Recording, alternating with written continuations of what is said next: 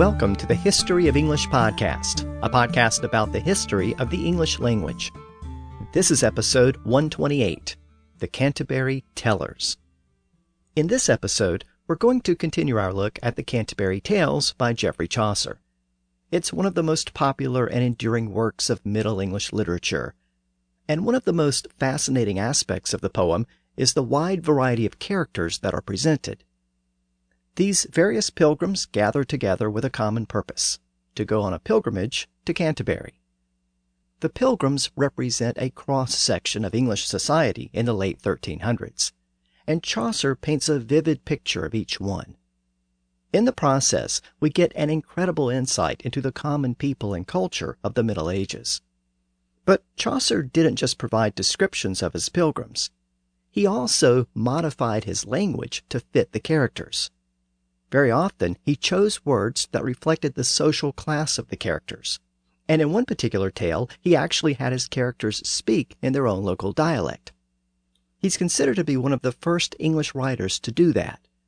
So this time, we'll look at the characters of the Canterbury Tales. In other words, the Canterbury Tellers. And along the way, we'll see what Chaucer's language has to tell us about the state of English in the late 1300s. But before we begin, let me remind you that the website for the podcast is historyofenglishpodcast.com. And you can sign up to support the podcast and get bonus episodes and transcripts at patreon.com slash historyofenglish. Now this time, I want to focus on the characters presented by Geoffrey Chaucer in the Canterbury Tales. Chaucer's characters represent a cross-section of English society, they come from different classes and from different parts of the country. And Chaucer often modified his language to fit the characters. Characters from the higher classes often speak differently than those from the lower classes. Those of the higher classes often use more French and Latin words, while those of the lower classes tend to use more Anglo-Saxon words, and they often use curse words in speech that would have been considered vulgar by those of the upper classes. Beyond the class differences, Chaucer's characters sometimes speak in their own local dialects. But I'm going to focus on the regional differences in the next episode. In fact, next time we'll conclude our look at the Canterbury Tales with a particular focus on two of the tales, the Miller's Tale and the Reeve's Tale. Those two stories are fascinating because they represent a type of literature that we've never really explored before in the podcast. They are humorous and bawdy stories, featuring risque humor and adult themes. They represent a style of literature known as a fabliau, and Chaucer was a master at telling those types of stories. It's probably one of the reasons why the Canterbury Tales has been so popular over the centuries. But this time, I want to complete our look at the general prologue of the book. This is the part where Chaucer sets the scene and where he introduces the numerous pilgrims. It's considered to be one of the most vivid depictions of the common people of England by a contemporary writer of that period. As we explore this prologue, I'm going to focus on how Chaucer paints a picture of the pilgrims through language. And specifically, I'm going to show how his descriptions reflect the class and social differences which existed at the time. So let's pick up where we left off last time. In the last episode, we looked at the background of the Canterbury Tales and we examined the first 18 lines of the general prologue, which is probably the most well-known passage in all of Middle English. The passage tells us that it was springtime in England, the time of year that touched people's hearts and encouraged them to go on pilgrimages. It's a beautifully written passage that suggests that we are about to read some grand piece of courtly poetry. But then Chaucer shifts the scene. From the English countryside in springtime, we're suddenly taken to an inn called the Tabard in Southwark, on the south side of London, across the river from the main part of the city. Chaucer tells us that he was at that inn preparing for his own pilgrimage to Canterbury. By the way, the Tabard Inn was an actual inn in Southwark. And on this particular evening, we're told that 29 sundry folk, or random people, came to the inn.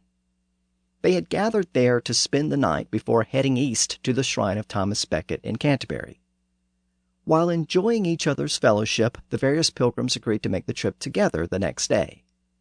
Chaucer then provides a description of each of the gathered pilgrims. He introduces the descriptions with the following passage, first in modern English. But nonetheless, while I have the time and space, before any further in this tale I do pace, I think it according to reason to tell you all the condition of each of them, so as it seemed to me, and which they were, and of what degree, and also in what array they were in. And at a night, then, I will first begin. Now in the original Middle English. But natheless will he have time and space, ere that further in this tale pass. Methinketh it accordant to reason, to tell you all the condition of each of him, so as it seemed may, and to which they were in, and of what degree, and eke in what array that they were in, and at a knecht dan wall he first began. So Chaucer proceeds to describe each of the pilgrims, and he begins with the knight, who is the most noble pilgrim in the group. He begins his description of the knight with the following passage. A knight there was, and he was a worthy man, that from the time that he first began to ride out, he loved chivalry, truth and honor, freedom and courtesy. Now in the original Middle English.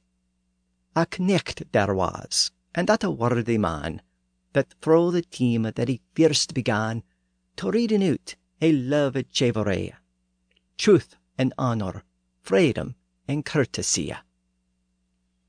So that passage tells us that the knight was worthy, which really meant worthy of praise.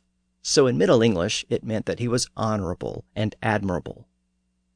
Chaucer then says that the knight loved truth and honor, freedom and courtesy. And that's an interesting description because it alternates between native English words and French loanwords truth from Old English, honor from French, freedom from Old English, courtesy from French. This shows how Chaucer tended to incorporate French terms when talking about characters from the upper classes, especially French terms associated with the nobility, like chivalry, honor, and courtesy. Chaucer then tells us that the knight had a sovereign price, which was literally a sovereign price, but it meant a superior reputation. Again, sovereign and price are both French loanwords. Today, sovereign is often used to refer to a king or queen or a supreme ruler, but originally it could refer to someone with a superior skill or ability or reputation. And price is directly related to words like praise and prized. So Chaucer uses the phrase sovereign price to refer to the knight's superior reputation or excellence but again he does so with relatively new French loanwords. Chaucer then tells us that the knight had never said a bad word to any other person in all his life. Here's the original passage as written by Chaucer. He never yet no villainy said in all his life unto no manner wicht. That phrase literally reads, He never yet no villainy no said in all his life unto no manner Wight. Wight, W I G H T, meant person. So in that passage, Chaucer used a quadruple negative. Again, he never yet no villainy no said in all his life unto no manner wight or person. Now, as I noted in an earlier episode of the podcast, the rule prohibiting double negatives is a relatively modern rule. In earlier periods of English, double negatives were common as were triple negatives, and as we see here, even quadruple negatives. All those extra negatives, like no, not, and never, were added for emphasis, and that's what Chaucer did here. Then he concluded his description of the knight by telling us, quote, He was a very perfect gentle knecht. Literally, he was a very perfect gentle knight. All three of those adjectives, very, perfect, and gentle, are French loanwords. By the way, gentle didn't mean tender or mild in the modern sense. It meant noble or distinguished or honorable. It's the same sense that we have in the word gentleman. So the knight was perfect and gentle, meaning that he was entirely or completely honorable. But Chaucer doesn't just say that the knight was perfect and gentle. He actually says that he was a very perfect, gentle knight. Now, we might assume that he did that for emphasis, that he was attempting to say that the knight wasn't just perfect, he was very perfect. And he wasn't just gentle or noble, he was very gentle. That's how we use the word very today. But that's not really what the word meant in the late 1300s. Again, today the word very is used as an intensifier to indicate something extra, to turn big into very big, or loud into very loud. And it's such a common word in the language that we might assume that it's a native English word, but it isn't. It's actually a French loanword that was first borrowed into English in the 1200s. But when it was borrowed, it actually had a slightly different meaning. Originally, it meant true. And that connection makes sense when we consider that the word very comes from the same Latin root as the word verify, which is to confirm something as true. Another closely related word is verily, which means truly. In fact, verily is literally the word very with an ly suffix, and it was coined at a time when very still meant true. Thus, verily means truly. And that's how Chaucer used the word here. When he said that the knight was a very perfect, gentle knight, he meant that he was a true, perfect, and gentle or honorable knight. We still have some of that original sense of the word very when we say something like, that very one. Someone might say, Is that the house where you were raised? And you might respond, Yes, that very one, meaning Yes, that's the correct one or the true one. So, in that way, the word very can be used to identify something as unique or special. And from there, it was a relatively short jump for it to be used to specify something that stands out as unusual or extreme.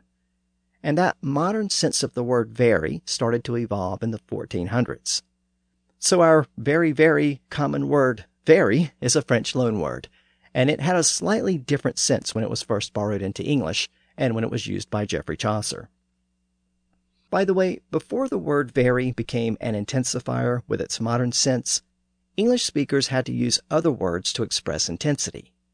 Sometimes they used the Old English word suitha, which has fallen out of use over time. They also used other native English words like full or right and the word right can still be found as an intensifier in English. In some local dialects, you may hear someone referred to as a right good man or a right good woman. It's just an older way of saying a very good man or a very good woman. And if a friend is trying to point out someone in a crowd, you might ask, Where are they? And the friend might point with emphasis and say, Right there. Well, again, that's the older use of right as an intensifier. We also hear that older use in the title Right Honorable, which means very honorable. So, right was a common intensifier before the adoption of the word very. And notice the connection between those two words. Another meaning of the word right is correct or true. Yes, that's right. And as I noted, that was also the original sense of the word very as well. So you can use either word to express truth as in that's the very one or that's the right one. Or you can use either word to express intensity, as in that's a very good man or that's a right good man. So why did English speakers feel the need to bring the word very into the equation at all? Why weren't the existing terms good enough? Well, it was probably because words that are used as intensifiers tend to become dulled with use over time. They're used so often that they tend to become somewhat bland. And when we really want to emphasize something in a special way, we have to look for a new word to express that emphasis or intensity. So today we might convert very bad into awfully bad, or we might change very good into extremely good. So we often look around for other ways to express intensity. And that's probably how the word very was adopted as an intensifier in the decades after Chaucer wrote the Canterbury Tales. But again, when Chaucer described a very perfect gentle knight, he simply meant that the knight was a true perfect gentleman. Now, after describing the knight, Chaucer turned to the knight's son, the squire. Chaucer writes, With him there was his son, a young squire, a lover and a lusty bachelor, with curled locks of hair as if they were laid in press. Of twenty years of age he was, I guess. Now the same passage in the original Middle English. With him there was his son, a young squire, a lover and a lusty bachelor, with locks curl as they were laid in. Of twenty year of age he was, I guess. Now, I mention this passage because it concludes with the statement, I guess, meaning I suppose. At one time, the use of the phrase I guess in this way was considered to be an Americanism. It was very common in early American English, and it's still common today. And in the 1800s, British commentators often criticized it and ridiculed it as an American figure of speech. But here we can see that Chaucer was actually using it in the late 1300s. So the phrase is actually much older than American English. It just disappeared from common use in England at some point during the intervening centuries. Chaucer then tells us that the squire wore the latest fashions. He played the flute and was an expert horseman. The knight and squire were accompanied by a yeoman. He was the knight's servant. We saw in an earlier episode that the word yeoman had two different meanings in Middle English. It could refer to a peasant farmer who acquired a bit of wealth through hard work, and it could also refer to the servant of a knight or other noble. Here, Chaucer uses it in the latter sense. He tells us that the yeoman had close cropped hair and carried a large bow and a sword. Chaucer then tells us that there was a prioress. A prioress was a superior nun in charge of other nuns in an abbey or convent. So Chaucer's pilgrims included women as well as men. And as a prioress, this particular woman would have occupied an elevated position within English society during the Middle Ages. Many women in her position came from noble families, and Chaucer's description of her reflects her status and position. He says that she sang the religious services in a manner that was divine, and she spoke French, though it wasn't the proper French of Paris. I've mentioned this quote before, but Chaucer wrote, and French she spoke full fair and elegantly, after the school of Stratford at Bow, for the French of Paris was to her unknown. Now here's the same passage in the original Middle English. And French she spak full fire and fetisly, after the skull of Stratford at Bow, for French of Paris was to her unknown. So this is a subtle commentary on the state of French at the time. To speak French elegantly or fluently was a sign of someone from the upper classes, someone who had been raised in an environment where people spoke French, or someone who had received a formal education in French. But when Chaucer says that she couldn't speak the proper French of Paris, we know that she spoke the traditional Anglo Norman dialect of French, which had been spoken in England for three centuries, and which was in sharp decline in England in the late 1300s. And speaking of French, Chaucer makes a very notable shift in his vocabulary when he gets to the prioress. He peppers his description of her with lots of French loanwords. He says that she was full plaisante, or full pleasant, or very pleasant, using the French word pleasant.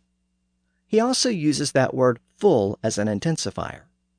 He says that she was amiable of port, meaning that she had a kindly demeanor, using the French words amiable and port. He adds, and pined here to counterfeit cheer of court. Literally, and pained her to counterfeit cheer of court, but it meant she took pains to imitate the appearance of courtliness. That line uses the French words pain, counterfeit, cheer, and court. Chaucer says that the prioress was estatlige of manera, or stately of manner using the French words stately and manner. And he says that she wanted to be considered digne of reverence, or worthy of reverence, or worthy of respect. That phrase uses the French word digne, meaning worthy, and the French word reverence. All of those French loan words were used in just four lines of the poem. out of a total of 27 words, 11 of them were French loanwords. That's about 40% of the words. Now you may be saying, so what? But that percentage is kind of important. In the last episode, I noted that about 15% of the total words used in the Canterbury Tales are French loanwords. That's a relatively low percentage by today's standard, but it was pretty high for the late 1300s. Now, again, that's the overall percentage, but it was not consistent throughout the poem. When Chaucer was dealing with characters from the lower classes, he tended to use very few French words. So that percentage fell, and he mainly used words from Old English, or sometimes from Old Norse. But when Chaucer wrote about elevated characters, those from the upper classes, he tended to use lots of French words, so the percentage of those words jumped up. In that four line description of the prioress, the percentage of French words jumped from an overall average of 15% to just over 40%. So almost every other word was a French loanword. And almost all of the descriptive words, the adjectives, adverbs, and nouns, were loanwords. Scholars would say that this was Chaucer writing in his high register. He often modified his language and vocabulary when he wanted to express a sense of nobility or high class, and he did that by using lots of those relatively new French loanwords. So his language varied with the class of the person he was describing, or with the class of the person who was speaking.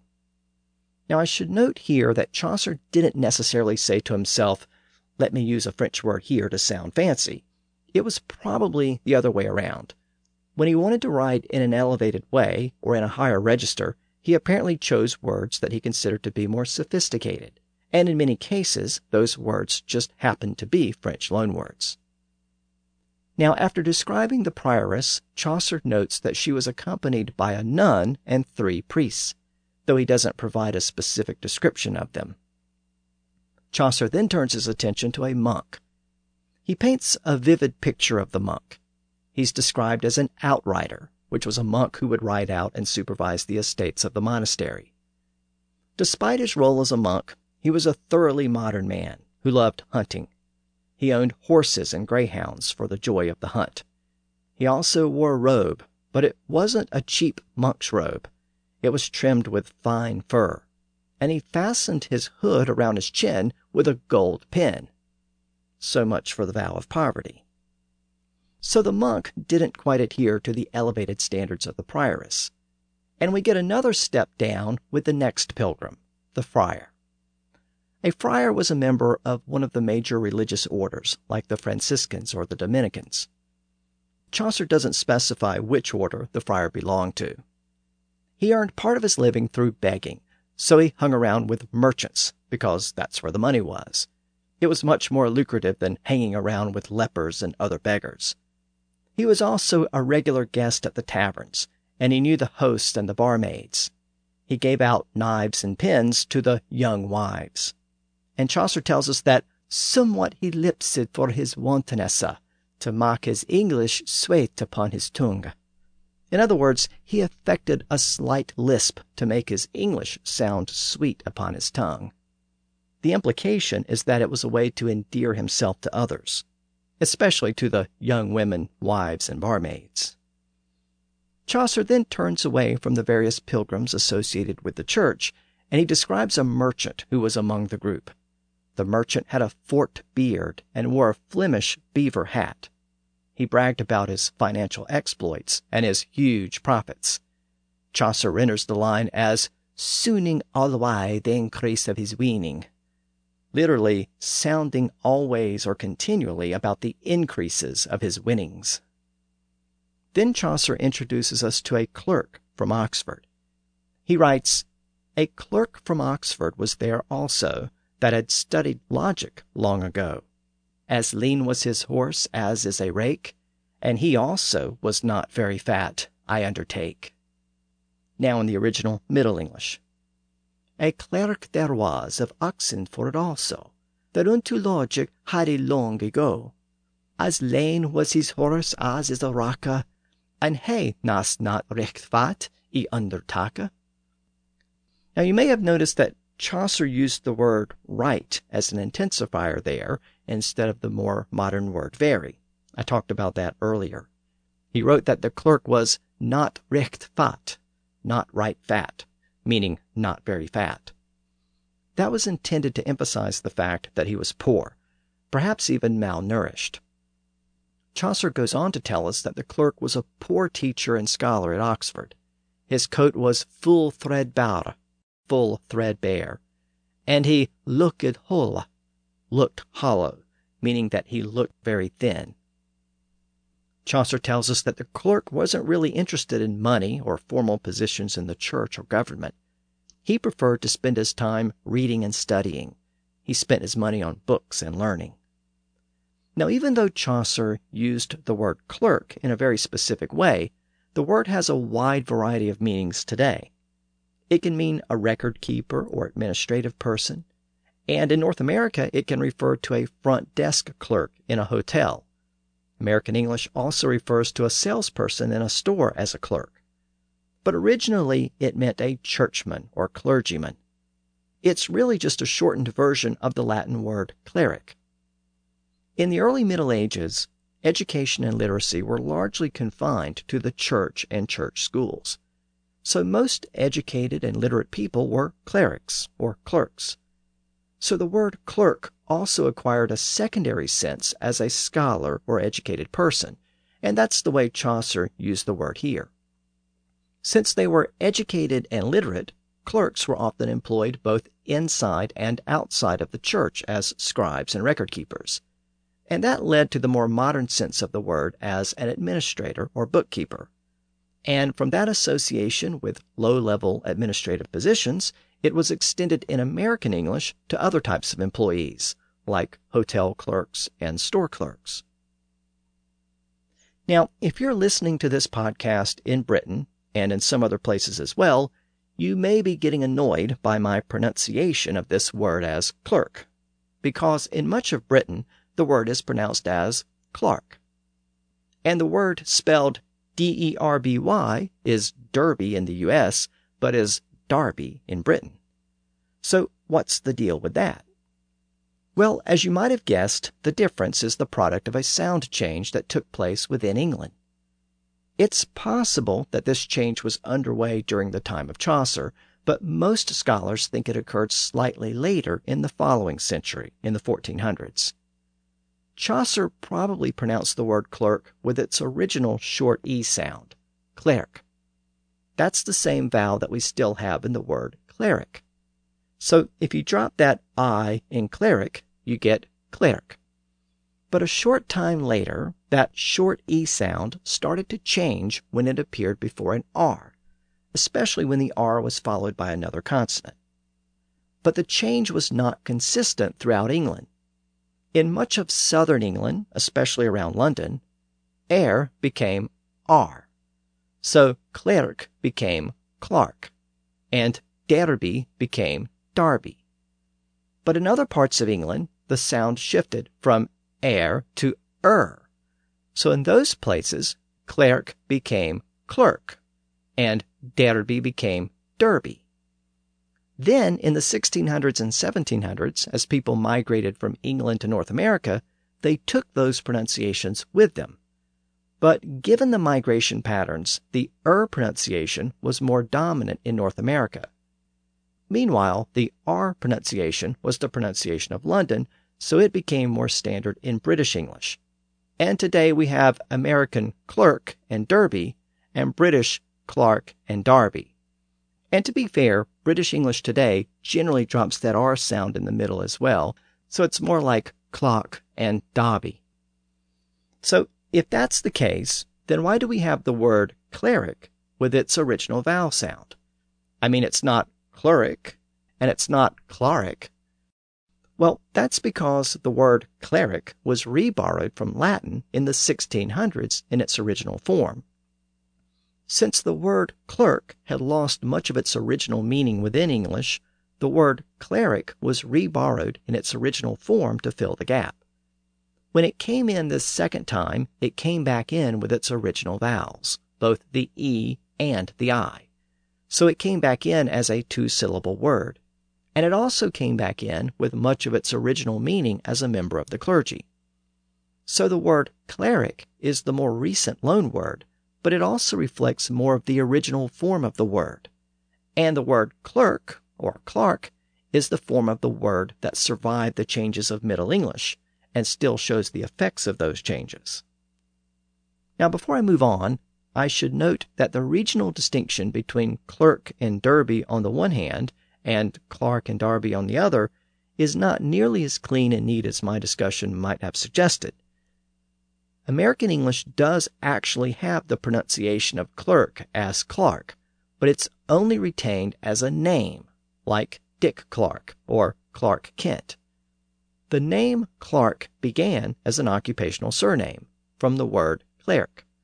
So clerk and Clark are ultimately the same word.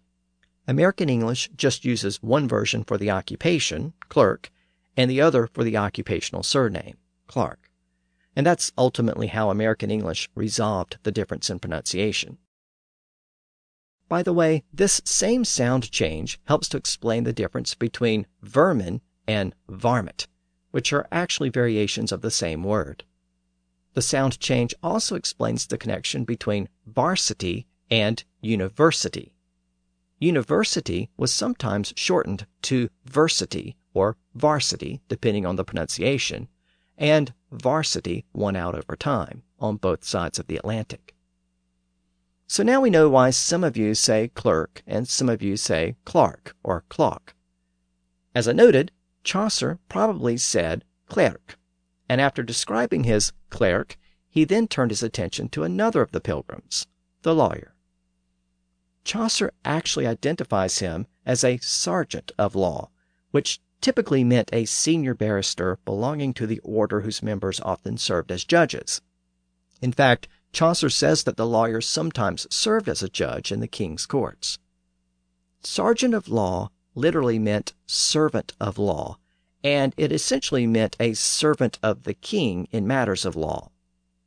In fact, the words sergeant and servant are two variations of the same Latin root word, which also meant servant. The words became distinct within French when the consonant sound in the middle shifted from v to j, and English borrowed each of them as distinct words. Servant came in with a broad sense as any kind of servant, and sergeant came in with a more restricted sense. Of course, it could mean a military servant, which is often how we use it today, and it could also be used in the sense of a sergeant of the law. But here's the other interesting thing between servant and sergeant, we can hear that same sound change that we just looked at between clerk and Clark. This is another word pair affected by that change. Servant retains one pronunciation and sergeant retains the other.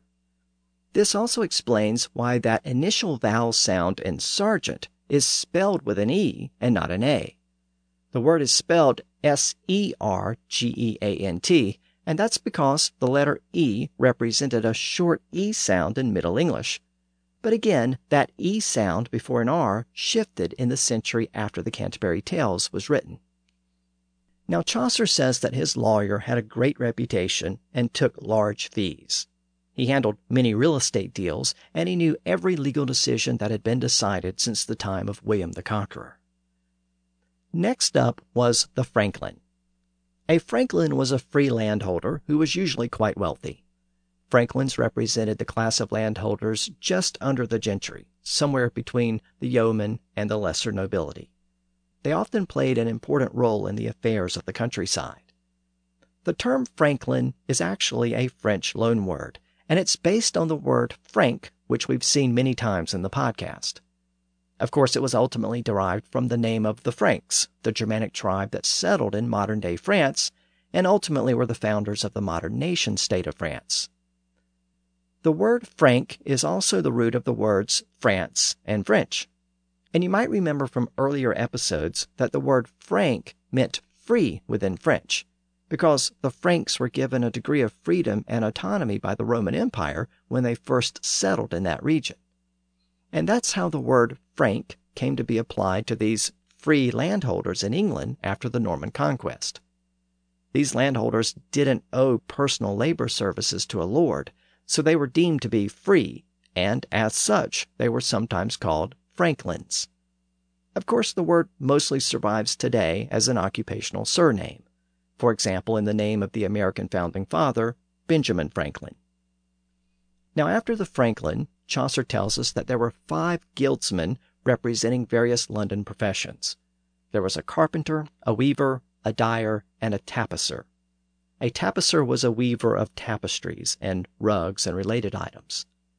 There was also a haberdasher, which was a seller of hats or other small wares. This is one of the first recorded uses of the word haberdasher in an English document.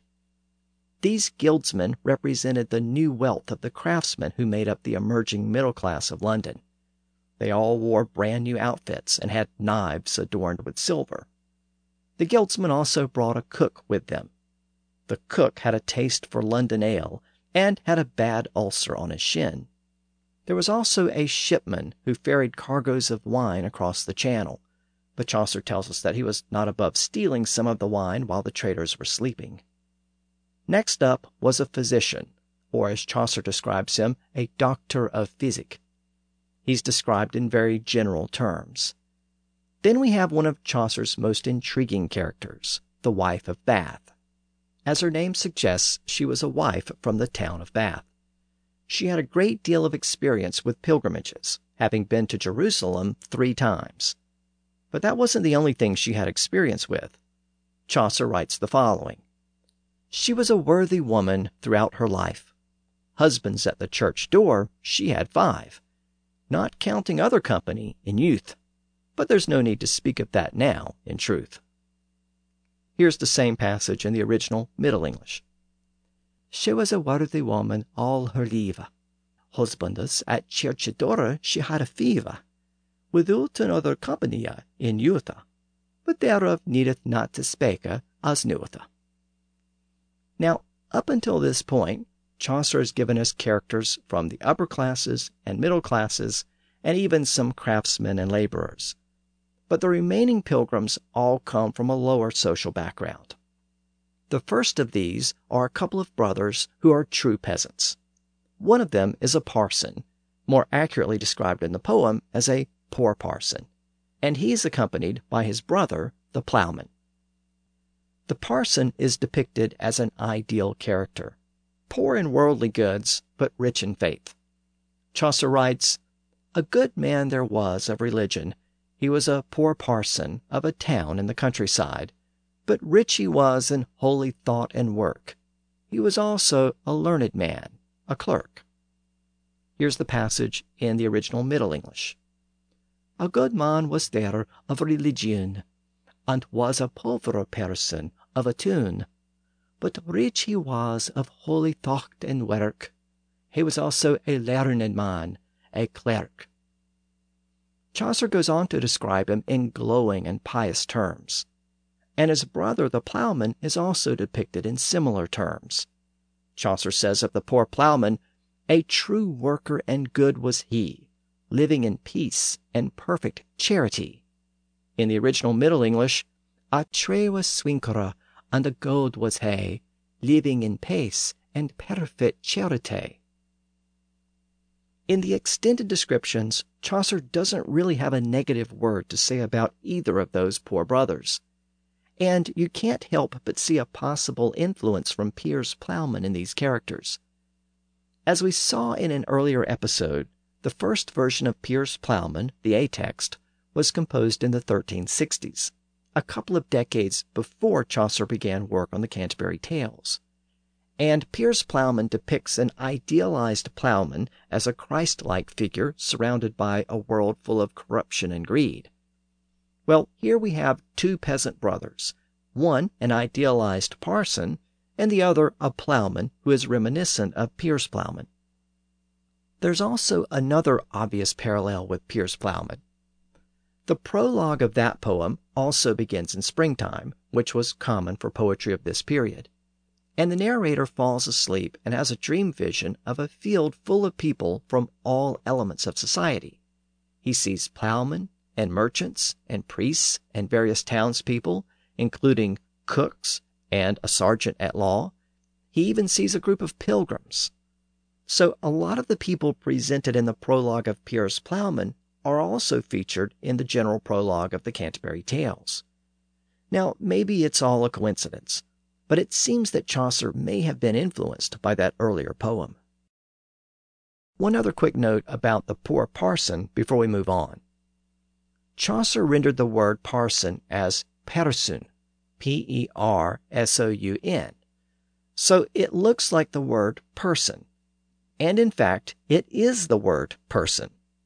Ultimately, parson and person are the same word.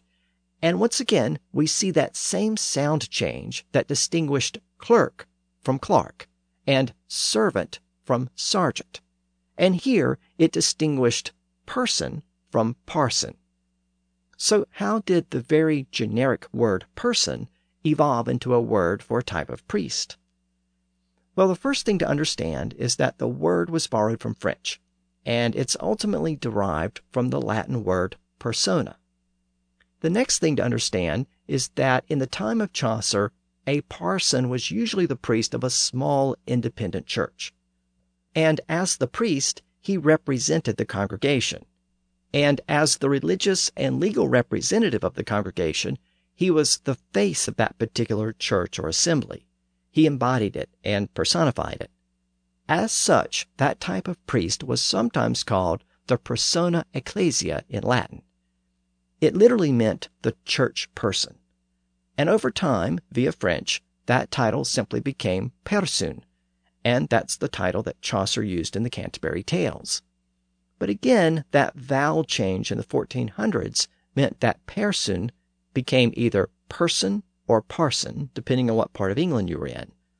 Over time, person acquired the broader sense as a human being, and parson acquired the more restricted sense as a priest. Now, having described the parson and his brother the plowman, Chaucer turns his attention to the five remaining pilgrims, most of whom are cheats and crooks. The first of these is the miller. He is crude and unsophisticated. He's a stout and brawny guy. He has large shoulders and a head so hard he could use it to break down doors by ramming through them head first. He wears a white coat and a blue hood. And perhaps most importantly, he's a crook. Chaucer writes, Well could he stalen corn, and tollen thrius. Well could he steal corn, and toll three times his fee. Now, this characteristic would have seemed obvious and redundant to any reader in the Middle Ages. Millers were notorious for cheating their customers, and it was pretty much a given that a miller was a thief. There was even a well known proverb at the time Every honest miller has a golden thumb. Of course, since no miller actually had a golden thumb, the proverb meant that there were no honest millers.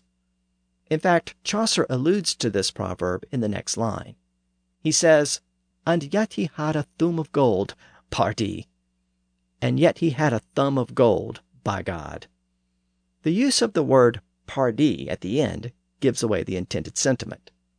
Pardie was an anglicized version of the French phrase pardieu, literally by God. It was essentially a curse word. So when Chaucer says that the miller had a thumb of gold, you have to imagine someone reading that line sarcastically, basically rolling their eyes and saying, yeah, he was a real honest guy. The reason why millers had that bad reputation is because they were paid by taking a share of the grain after it was ground into a fine meal but there was no way to audit or regulate what the miller took. So millers routinely took more than their fair share. Chaucer writes that his miller would steal corn on thrius, basically take three times the amount he was supposed to take. Now, from a linguistic point of view, the most fascinating thing about Chaucer's extended description of the miller is the words he chose to use. He describes the miller in very basic terms. The words he uses are mostly simple single syllable words, and they are mostly words pulled from Old English or Old Norse. He uses very few fancy French words. Remember how Chaucer bumped up the percentage of French words when he was describing the prioress, an upper class lady with noble features? the percentage of French words jumped from an overall average of 15% up to 40%. She was heavily described with sophisticated French loanwords. But now, in his extended description of the miller, Chaucer abandons those words. In the description, less than 7% of the words come from French. That's less than half of the overall average of 15%. Of 188 words used in the description, only 13 come from French. And even when we look at those 13, most of them are not obvious French words. They are single syllable words that seem like Old English words and may have been considered native English words by this point. They include words like stout, brawn, bar, tuft, coat, and blue. None of those words seem fancy or sophisticated. And another one of the 13 French loan words was that expression pardie, meaning by God, so it was actually a curse word. And one of the other words was harlotries, a variation of the word harlot, but it meant obscenities. Chaucer said that the miller could tell a story, but it mostly consisted of sin and harlotries, or obscenities. And we'll get confirmation of that in the next episode when we look at the Miller's Tale. So, as we can see, Chaucer shifted into his lower register when he described the miller. He used mostly simple native words, and when he incorporated a French loan word, it was usually a simple one that resembled a native word, or it was a curse word, or it was a word that had an association with that type of person. So again, Chaucer modified his language to fit the character. After describing the miller, Chaucer says that there was also a manciple. A manciple was basically a purchasing agent. He was an officer who purchased supplies for someone else, usually a monastery or college or other assembly. In this case, Chaucer refers to a gentle manciple was there of a temple. A gentle manciple was there of a temple. This specifically refers to a site in London where law students lived and studied. It was located near the royal courts, and so the manciple was responsible for buying food and other provisions for the lawyers and law students who lived there. Chaucer doesn't have much to say about the manciple other than the fact that he was clever and always made good financial deals. There's an implication that the deals were not always above board, but Chaucer never expressly says that. Then Chaucer turns his attention to the reeve. The reeve was basically the manager of a country estate. Chaucer's reeve was tall and lean, with a closely cropped haircut and beard. We are told that his lord was a mere twenty years old, so the reeve was able to take advantage of the situation. Chaucer writes, By green trees shaded was his dwelling place. Much better than his lord could he purchase. Full rich was he provided privately. He knew well how to please his lord subtly. Now the same passage in the original Middle English. With graine tres shadwad was his plaza, e could better than his lord purchasa. Full richo was he a stored privily, his lord well could he plays in subtly. The implication seems clear. The reeve was doing some shady dealing. He was provided for privily or privately, but it meant secretly. And he knew how to please his lord subtly, so without the Lord fully understanding what was going on. Chaucer also gives us two other bits of information about the reeve that will become important later on. First, he had been trained as a carpenter in his youth, and second, he was from Norfolk in the east of England. That information will become important when the miller tells a bawdy tale about a carpenter. The reeve takes offense since he was a carpenter by training and in response, he tells a body story about a miller. So the miller's tale and the reeve's tale have similar tones, and they both go together. And again, I'm going to look at those tales in the next episode. The Reeve's tale is also important to language historians because it features two students from the north of England, and Chaucer writes their dialogue using a northern dialect. But what's often overlooked about the Reeve's tale is that Chaucer gives the Reeve a Norfolk dialect as well. And that's why it's notable that Chaucer points out here that the Reeve is from Norfolk. Now, after the Reeve, Chaucer turned his attention to the Summoner. The summoner was a person who served summonses or writs compelling people to attend the church courts. You might remember that the church had its own separate court system to deal with religious offenses like witchcraft and adultery, usury, and so on. The summoner delivered the papers that required a person to attend a session of the court, and he would act as an usher during the court session. Chaucer's summoner had an intimidating and scary appearance. Children were afraid of him. Chaucer writes, Of his visage children were afeard. He was prone to getting drunk on wine and raving like a madman. And when that happened, he only spoke in Latin, even though he only knew a few random Latin phrases that he often heard in court. And Chaucer tells us that he could be easily bribed with a quart of wine. The final pilgrim presented by Chaucer is the pardoner. As his title implies, the pardoner sold pardons, specifically religious pardons. As I've noted in prior episodes, the Christian church of the Middle Ages raised money by selling pardons and indulgences. It was basically a way for the church to raise money, but it was also a way for people with money to buy their way out of sin and to buy their way into heaven. It was a controversial practice even at the time. William Langland criticized it in Piers Plowman, and John Wycliffe railed against it. And here Chaucer takes his shots as well. He tells us that the pardoner had just arrived from Rome. He wrote, His knapsack lay before him in his lap, stuffed full with pardons brought from Rome, all hot. Here's the passage in the original Middle English. His wallet lay before him in his lap, bret full of pardon come from Rome, all hot. But the pardoner's fraud extended well beyond the sale of indulgences. He also carried with him various common items which he claimed were holy relics. He had a pillowcase which he claimed was the Virgin Mary's veil, and he had some pig's bones in a glass. He made a killing selling those supposed relics. All he had to do was find a local church and sell the items to the gullible congregation. Chaucer writes, But with these relics, wherever he found, some simple parson's dwelling in the country, in just one day he took in more money than the parson made in two months. Here's the passage in Middle English.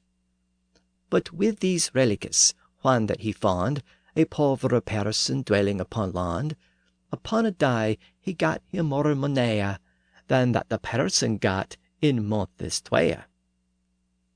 So Chaucer concludes his list of pilgrims with a series of dishonest pilgrims, with one of the most corrupt bringing up the rear. Now, if you were paying really close attention as I went through those various pilgrims, you may have noticed a discrepancy. Chaucer began by saying that there were nine and twenty, or twenty nine, pilgrims. But if you count each of the pilgrims mentioned by Chaucer, there were actually thirty of them. Now, this isn't really a big deal, but it shows that the Canterbury Tales was still a work in progress when Chaucer died. We have to assume that he would have corrected that error if he had ever gotten around to putting all the fragments into a final manuscript. Now, after describing the various pilgrims gathered together at the Tabard Inn, Chaucer tells us that the host of the inn provided them with food and wine and entertainment. We later find out in the cook's tale that the name of the host is Harry Bailey, and believe it or not, there really was a Harry Bailey who was an innkeeper in Southwark during this period. This is proven by multiple surviving records. So it appears that the character was actually based on a real person. And it also implies that some of the other characters may have been based on actual people who Chaucer knew. At any rate, the host, Harry Bailey, addresses the gathered pilgrims, and he proposes a contest. He says, what I say is true, for I shall not lie. I have not seen this year so merry a company, here in this inn, as is gathered here now. I'd make you happy with mirth if I knew how, and of a game I have right now thought of something to give you joy, and it shall cost you nothing. Here's the passage in the original Middle English. For be me trotha, if that he shall not lia, he soch not this year so merry a company. A tonus in this herboa, as is no, fine would I doon ye Mertha weesty ho. And of a Mertha I am recht now bethocht, to doon you essa, and it shall cost a nocht. The game proposed by Harry Bailey is a storytelling contest. Each pilgrim will tell two stories on the way to Canterbury and two stories on the way back. Harry says that he will join the pilgrims to act as a guide and judge, and whoever proves to be the best storyteller will receive a free meal at the end when they all return from their pilgrimage. They all agree to the terms, and this sets the stage for the pilgrimage and the stories to come. They all retire to their beds for the evening to get a good night's rest before departing the next morning. And this concludes the general prologue of the Canterbury Tales. Now, I should note that the rules proposed by the host and agreed to by the pilgrims present another discrepancy. Supposedly, each pilgrim was to tell two tales each way. That's four tales each. And there were 30 pilgrims. So that meant that Chaucer had to come up with a 120 different stories. Well, he never did that. He actually only wrote 24 tales, and two of those were left unfinished. So in the final version of the book, the pilgrims were limited to one tale, and some of them didn't even get to tell a tale. So Chaucer's grand plan was scaled back significantly. But the general prologue was never changed to fit that revised plan. Now, before I conclude, I should also make one other important observation about Chaucer's pilgrims. I've said a few times that they represent a cross section of English society, and that's true. But a closer look reveals that most of them are actually from the middle strata of English society. At the upper end of the scale, we have a knight and a prioress who may have had a noble background, but otherwise we don't really have any other members of the nobility. And at the other end of the scale, we have a plowman and his poor parson brother. But that's it when it comes to the traditional rural peasant class. By and large, what we have are professionals and businessmen and craftsmen. We have a doctor, a lawyer, a merchant, a franklin, a shipman, a miller, a reeve, and various guild members. These were the people of the emerging middle class of England that had been largely ignored in the literature prior to this point. But as we've seen before, by the late 1300s, they had become a powerful force within England, largely due to the breakdown of the feudal system. And as I've noted before, these people came from the traditional English speaking classes, and their rise occurred in conjunction with the rise of their language, English. And since this class of people had a high degree of literacy, they also came to demand books. And not just any books, but books composed in English. And of course, they would have been especially intrigued to read about themselves and the people they knew. So that may help to explain why the Canterbury Tales found such a receptive audience in the years after it was produced. In many respects, it was written about the emerging middle class of England, and it was written for them as well. And that was really a unique approach to English literature in the late Middle Ages. So, with that, I'm going to conclude this episode. Next time, we'll conclude our look at the Canterbury Tales by exploring a couple of the actual tales the Miller's Tale and the Reeve's Tale. As I noted earlier, these tales present the bawdy side of Chaucer. So the next episode will be a little different. It'll be a little risque, a little naughty, a little crude, and a lot of fun. So until then, thanks for listening to the History of English podcast.